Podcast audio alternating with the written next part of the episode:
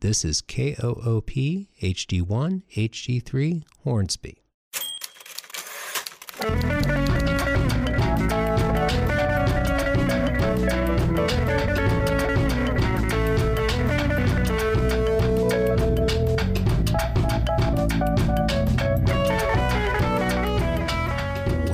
Austin Chronicle Show. I'm Mike Clark Madison. I'm the news editor of the Austin Chronicle, Austin's independent source of news and culture reporting since 1981. And I am joined today by my colleague, friend, mentor, predecessor, maybe even successor down the line, oh, no. the NM, the the one and only Michael King. And if you have been following the Chronicle for the last month, two months, 20 years, mm-hmm. you know that pretty much what we've been focused on, the two of us in particular in our writing, is kind of all elections, all the time, 2020, turning Texas blue, all of the crazy stuff happening. The circus is in town. And this week in the Austin Chronicle, you will find our oft awaited endorsements in many, many races um, from the presidency down to the constables. and we're not going to talk about every single race on the ballot. And uh, we have endorsed only in the Democratic primary, which we don't think is going to be a surprise to anybody who reads the Chronicle. But there are some choices for those of you who vote in the Republican primary, uh, particularly state rep races locally are the most contested. And also, if you happen to live in the little tiny piece of Austin and Travis County that is in Congressional District 17, which is the one that stretches from there to uh, College Station to Waco, there is a 12 way Republican primary in that race, and it is a hoot. So, Michael, you've also been doing all of the coverage of a lot of these races, and let's start closer to the top.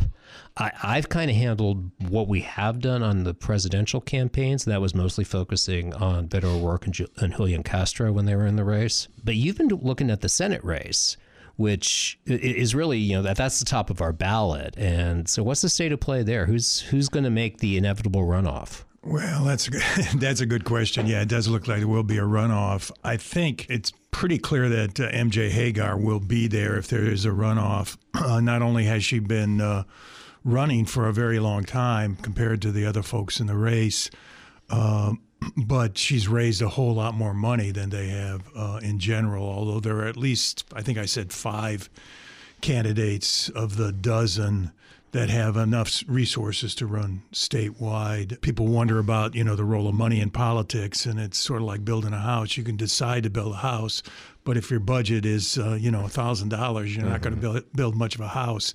And um, uh, the surprise in the Senate race was that uh, Chris Bell, the former uh, congressman and who ran for governor, seems to have lost all uh, sub- substantial support. So that leaves the field basically to uh, Hegar, uh, Royce West, the state senator, Cristina Tzintzún Ramirez, the Workers' Defense Project activist and Jolt activist, and Amanda Edwards from Houston and uh, our, uh, our our wise people, wise men and women, uh, settled on Christina. She's a favorite daughter of Austin, obviously a, a well-known figure here.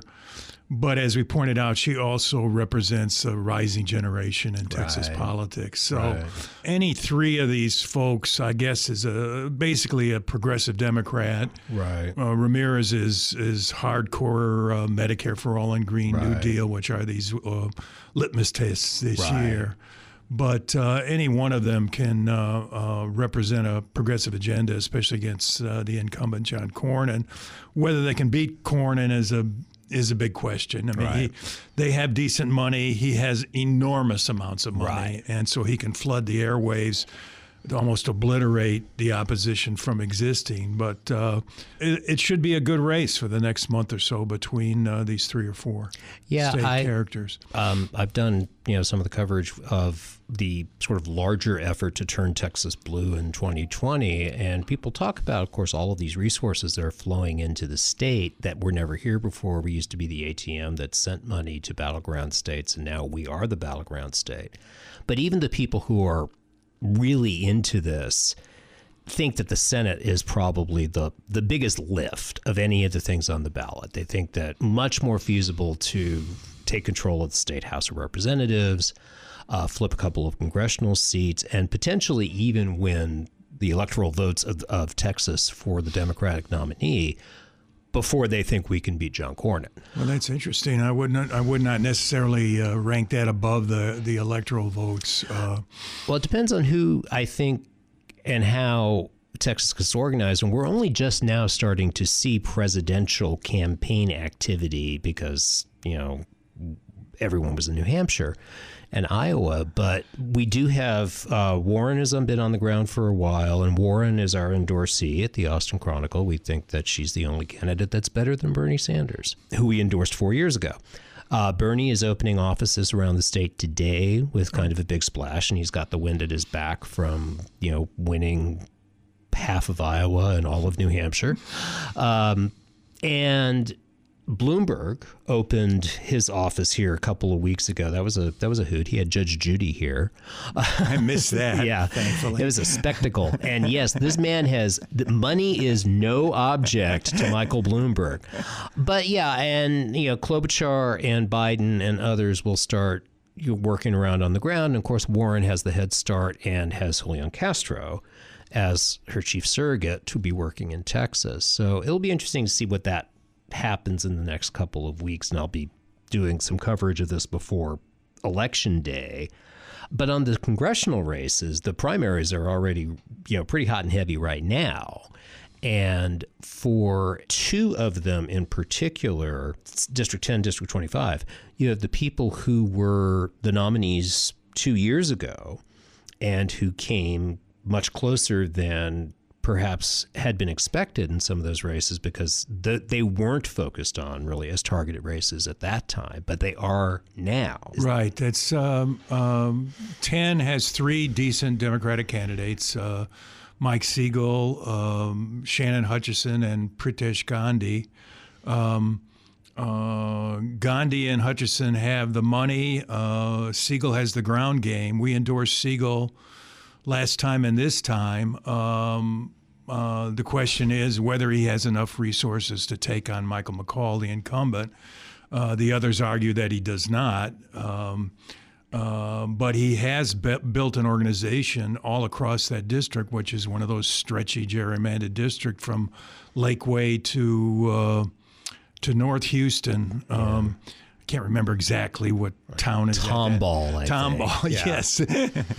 and, Your neighbors uh, in Tomball. Yeah. yeah. So um, uh, all three of those are solid candidates, um, and uh, we endorse Siegel, but. Um, we think any one of those three can take on McCaul and and uh, give him a run since he's not used to having to run in 25, that's the one that stretches from San Marcos to the Fort Worth suburbs. Uh, uh, Williams, what's Williams' first Roger. name? Roger Roger Williams uh, is the incumbent day. This, there, the same kind of situation. And Julie Oliver has just exhausted herself over the last three years, going from one end of that district to the other. Her opponent is Heidi Sloan, again, a newcomer calls herself a, a, farmer organizer. She does work at Mobile Loaves and Fishes as a as a farmer, and is a solid candidate as well. We endorse Julie in part because uh, we think she's got a better ground game. Uh, Sloan has has uh, relied primarily on organization in Travis County because there's a lot of Democratic votes here but the uh, the general election candidate is going to have to uh, run across that district. That's why that's gerrymandered that way. On the issues, they're virtually identical. Uh, hard to right. make a distinction. Um, uh, the main difference is that uh, Sloan is a candidate of the Democratic Socialists of right. America, and and you know they have a particular agenda, but in terms of the policy, there's not much difference. So uh, those are two good races, and maybe they can uh, maybe they can flip those seats. Right. So that's about uh, I think we figured out it's like 45 percent of Austin lives in one of those two districts, and then another third lives in Lloyd Doggett's district, still CD35, which even though he's everyone thinks of him as Austin's congressman. Most of his voters actually don't, his constituents actually don't live in Austin. Yeah. Um, we endorsed him. He does have a, a, a token opponent. And then over in CD21, which is West Austin, and that stretches down to the San Antonio, North San Antonio suburbs, and then out toward the Hill Country. Uh, that's the race that Wendy Davis is running in. Right. And um, Davis has two advantages. She's a, a, national figure, and the incumbent, Chip Roy, is, is uh, roundly uh, despised, um, except by hardcore Republicans.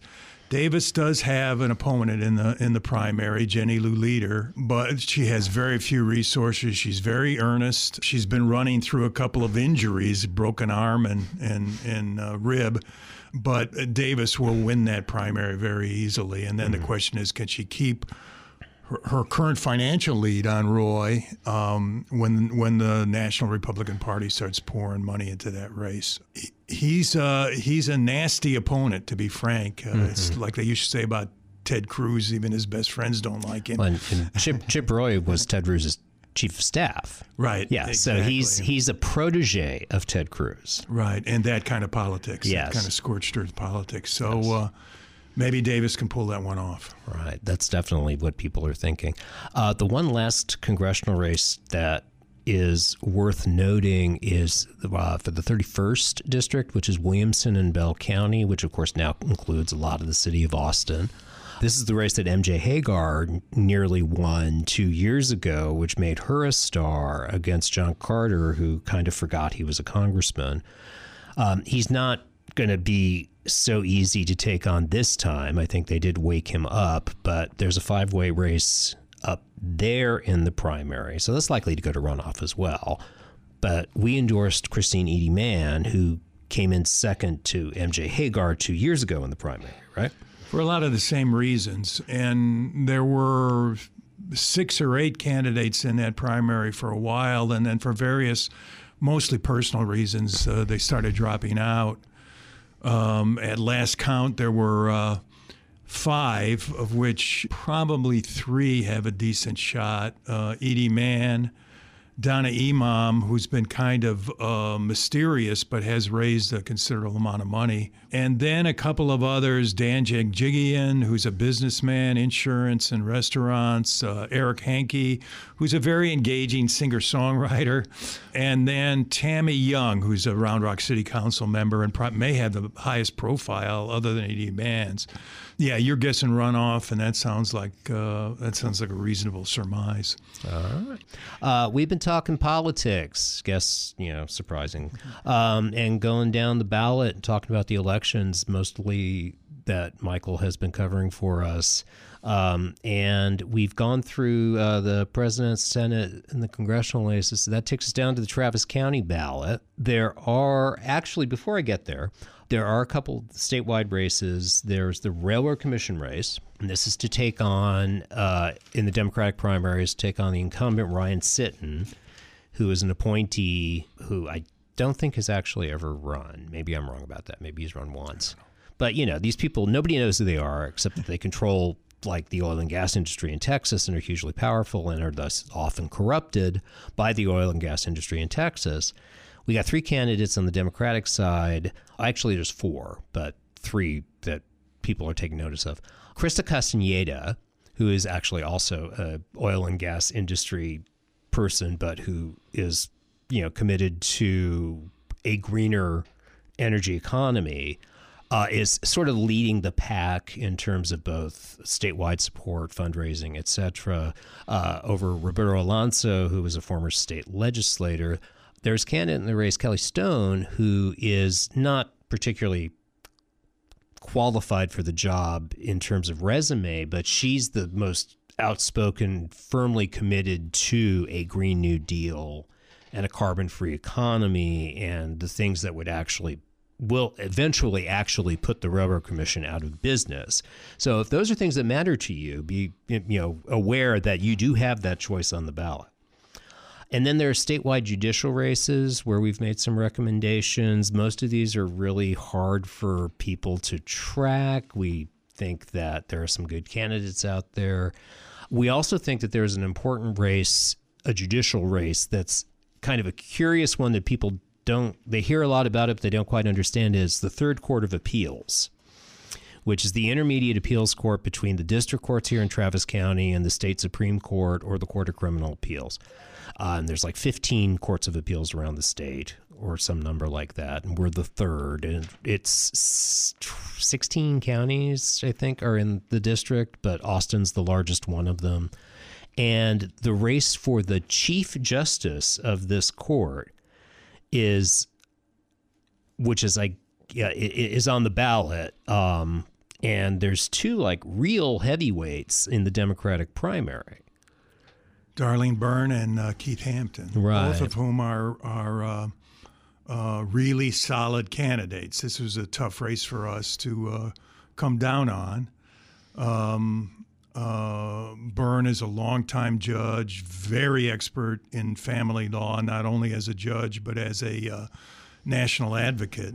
I don't know exactly how long she's been on the on the court, but she's been there a long time and Keith Hampton, who is probably uh, the most, or certainly one of the most distinguished appellate uh, attorneys in the state. He's been tremendous in the past on a lot of stories that and, and issues that we've written about the death penalty, uh, the Lacresha Murray case, the Fran and Dan Keller daycare case.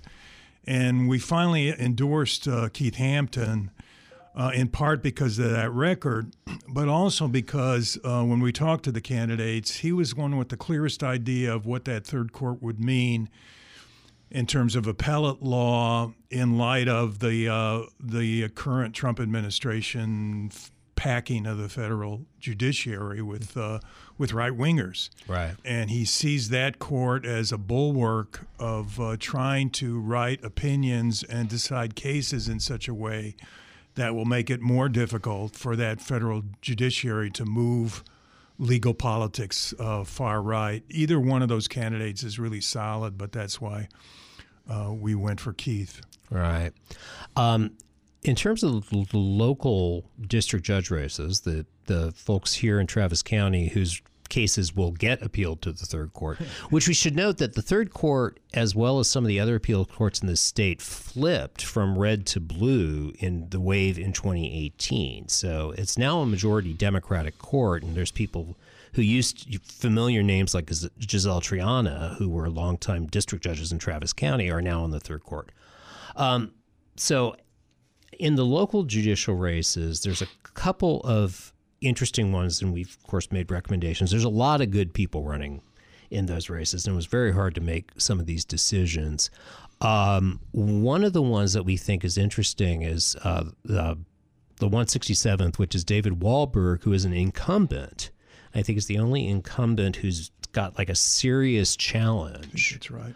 Um, from Dayna Blazey, who's a longtime assistant district attorney and in charge of diversion programs and other things that you know large parts of the district attorney's office and you, right. you've you done a little looking right. into well, that we, race. We, we did come down in favor of Wahlberg. Um, uh, we tend to do that in races where the, the we think the incumbent has been doing a decent job. There was a kind of awkward tap dance in this particular race over the between the candidates as to whether or not um, uh, Wahlberg intended to retire. Blazey says that when she decided to um, uh, run, she was of the understanding that he uh, would. That he would. And he said, well, he thought about it and decided he didn't want to. So, yeah. and, and um, she didn't drop out. So right. they're here now. They're here now. So again, two good, solid candidates. Uh, we think the, the margin goes to Wahlberg, and, and in part because he came out originally out of the criminal defense bar and and we think that adds some balance to that court that otherwise it might not have. Blazey's been a terrific prosecutor, which to some degree might speak against her, um, but uh, she's been very good. So, but we we we decided Wahlberg was a better choice. Right, and there's a couple other races the, on the courts that pit a prosecutor and a defense lawyer. Yeah. There's one in the district court. It was uh, Selena Alvarenga and Amy Meredith that's right. And we and endorsed Alvarenga as who, a newcomer. Who's the defense attorney in that race from the right. defense bar. And then county court at law number four. This is a really interesting race. uh, the county courts at law handle misdemeanor cases. This one in particular handles family violence. And when Judge Mike Denton, who basically created the court in its current form, retired and entered the race for county attorney, which we will get to in a second, he left the court behind. There was a contest to appoint his current replacement was basically a job interview before the Travis County Commissioners Court um, with three candidates who one of whom was of course selected, Judge Dimple Malhotra, and she and the other two are now running against each other in the primary. Malhotra was the prosecutor in this court, and the other two, Margaret Kircher and Denise Jeffers, are defense attorneys who often are in this court. This is really an inside baseball race for the for the bar uh, and the and the courthouse denizens. And Malhotra obviously has an advantage now in that she's a default incumbent, although she's only been on the court since I think October. It's like yeah, a couple of um, months. But the fight, the, the there's that tension between the defense bar and the prosecutors, which is institutional. And then uh, the defense bar, in particular, felt like Denton had left the court fall into a backlog condition that he simply hadn't moved cases fast enough uh, he and Malhotra and his defenders insist that it's not a backlog problem, but a caseload problem, that there needs to be another family violence court, which is, there's a good argument for that. There are a lot of these cases, unfortunately. Right. Uh, there have been some minor steps taken to try to rearrange that, um, moving out the so called non intimate partner of violence cases. Um, drunk guys on Sixth Street, but it also could be family members that are not uh, intimate partners. Um, at any rate, uh, so it's playing out that inside bar politics are right. playing out. But it's something that you know average voters who don't know any of this, when you see like uh, Margaret Jen Kircher's campaign signs, it says "End the backlog," and you probably have like no idea what that means. Well, this is what it means. Now you know, and right. you would know that if you read the Chronicle, which of course you do. Right. Um, so Denton, you know, longtime esteemed judge. He steps down. He decides to run for county attorney. He would probably win this race by acclamation in a normal cycle. Um, but this isn't a normal cycle. And instead, he now has three opponents, one of whom has drawn the most attention in the race because she's the highest profile with the most name ID, and that's Mayor Pro Tem Delia Garza. Yeah, I mean, obviously the city council is better known uh, than Travis County government, especially the courts. So you have uh, Garza, um, who's got great name ID. Her opponents say she doesn't have the right experience. Uh, Laurie Eiserloh, who's an assistant county attorney, has been there on the civil side for a long, long time. Denton, who's been a, a criminal judge for 20 years, but came out of the county attorney's criminal side years ago.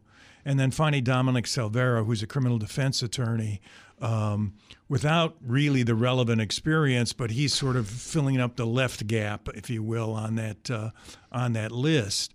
Mike is a better numbers counter than I am.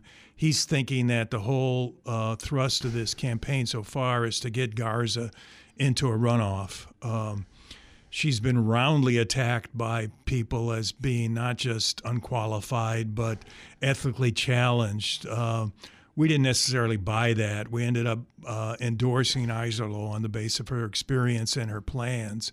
Although we had questions about her too, uh, mm-hmm. uh, which you can read about this week if you like. Um, so it's an interesting race. Um, it kind of spills over from other races simultaneously, but um, mm-hmm. that's what the arguments are about. Right. And and interestingly, Mike Denton has not Eiserloh get our, our endorsement. She got the Statesman endorsement. I think she and Garza would have to be seen as the front runners, at least in terms of media attention and fundraising, even at this point. Yeah, Although we don't have, have the latest that. numbers. I yet. would have thought that Denton would Denton be, and Garza were yeah. the likely suspects. Although you know, the women's vote is very important in Travis right. County. So that uh, the usual figure people will cite is three to four percent. Right, and a woman has never been county attorney. That's true. Yes, a woman is district attorney. There's your segue. There's a segue. um, the second woman to be district attorney of Travis County, uh, Margaret Moore, incumbent. And as you can read in the Chronicle this week, and I'm not going to belabor it here, um, Michael thinks highly of her and other people don't. And the race, though, not not talking about our endorsement, but talking about the actual campaign that you've covered between her and Jose Garza and, and Erin Martinson. What are some of the issues that that is turning on? Well, the heaviest profile issue has been the, the office's treatment of sexual assaults. It's been been strongly disputed as to whether the DA's office takes sexual assault seriously enough to the point that there have been lawsuits filed, some of which got just dismissed a few days ago. Right, and then we uh, we have that story in the issue. Right. Yeah. Um, and and uh, so you have three candidates: Moore, who's the incumbent, but it's only been there for three years, and came in as a reformer after the after the problems associated with Rosemary Lehmberg's last years. You have Jose Garza out of the Workers' Defense Project, who's come in also as a reformer, less on um, uh, on the sexual assault issue than on things like uh, general criminal defense reform, cash bail, and bail so reform, on. sentencing reform, right? And then Erin Martinson, a victims advocate attorney who is one of the strongest voices in town that the DA's office has not taken sexual assault seriously enough. Mm-hmm. Um, uh, Moore's response has been basically that she's running as fast as the office can, and mm-hmm. that that the, that her opponents are are ignoring the the uh, the reforms she has made. Uh, more uh, attention to uh, um, sexual assault and family violence. Uh, more attention to people getting arrested on minor drug charges, um, and, and, and so on. So those are the issues there. And yeah, we did split on that. Which, so there you have it. You know, is a tradition at the Austin Chronicle. So it wouldn't be the Austin Chronicle if we didn't disagree on an endorsement. Anyway, that's about all the time we have. All we can say at this point is you need to go vote, and you can do that as early as Monday. So that's why we've been talking about endorsements because early voting starts on the 18th, lasts to the 28th. Election day is March 3rd. Uh, thanks to Michael King for joining me. Thanks to our engineer, Evan Hearn, as always. Thanks to Kevin Curtin and Jonas Wilson for writing our theme music. Be sure to pick up the issue this week because it on the cover you'll see it doesn't have anything to do with politics unless you think that this lovely three-toed sloth says something about politics. I'm Mike Clark Madison. Thanks for joining us.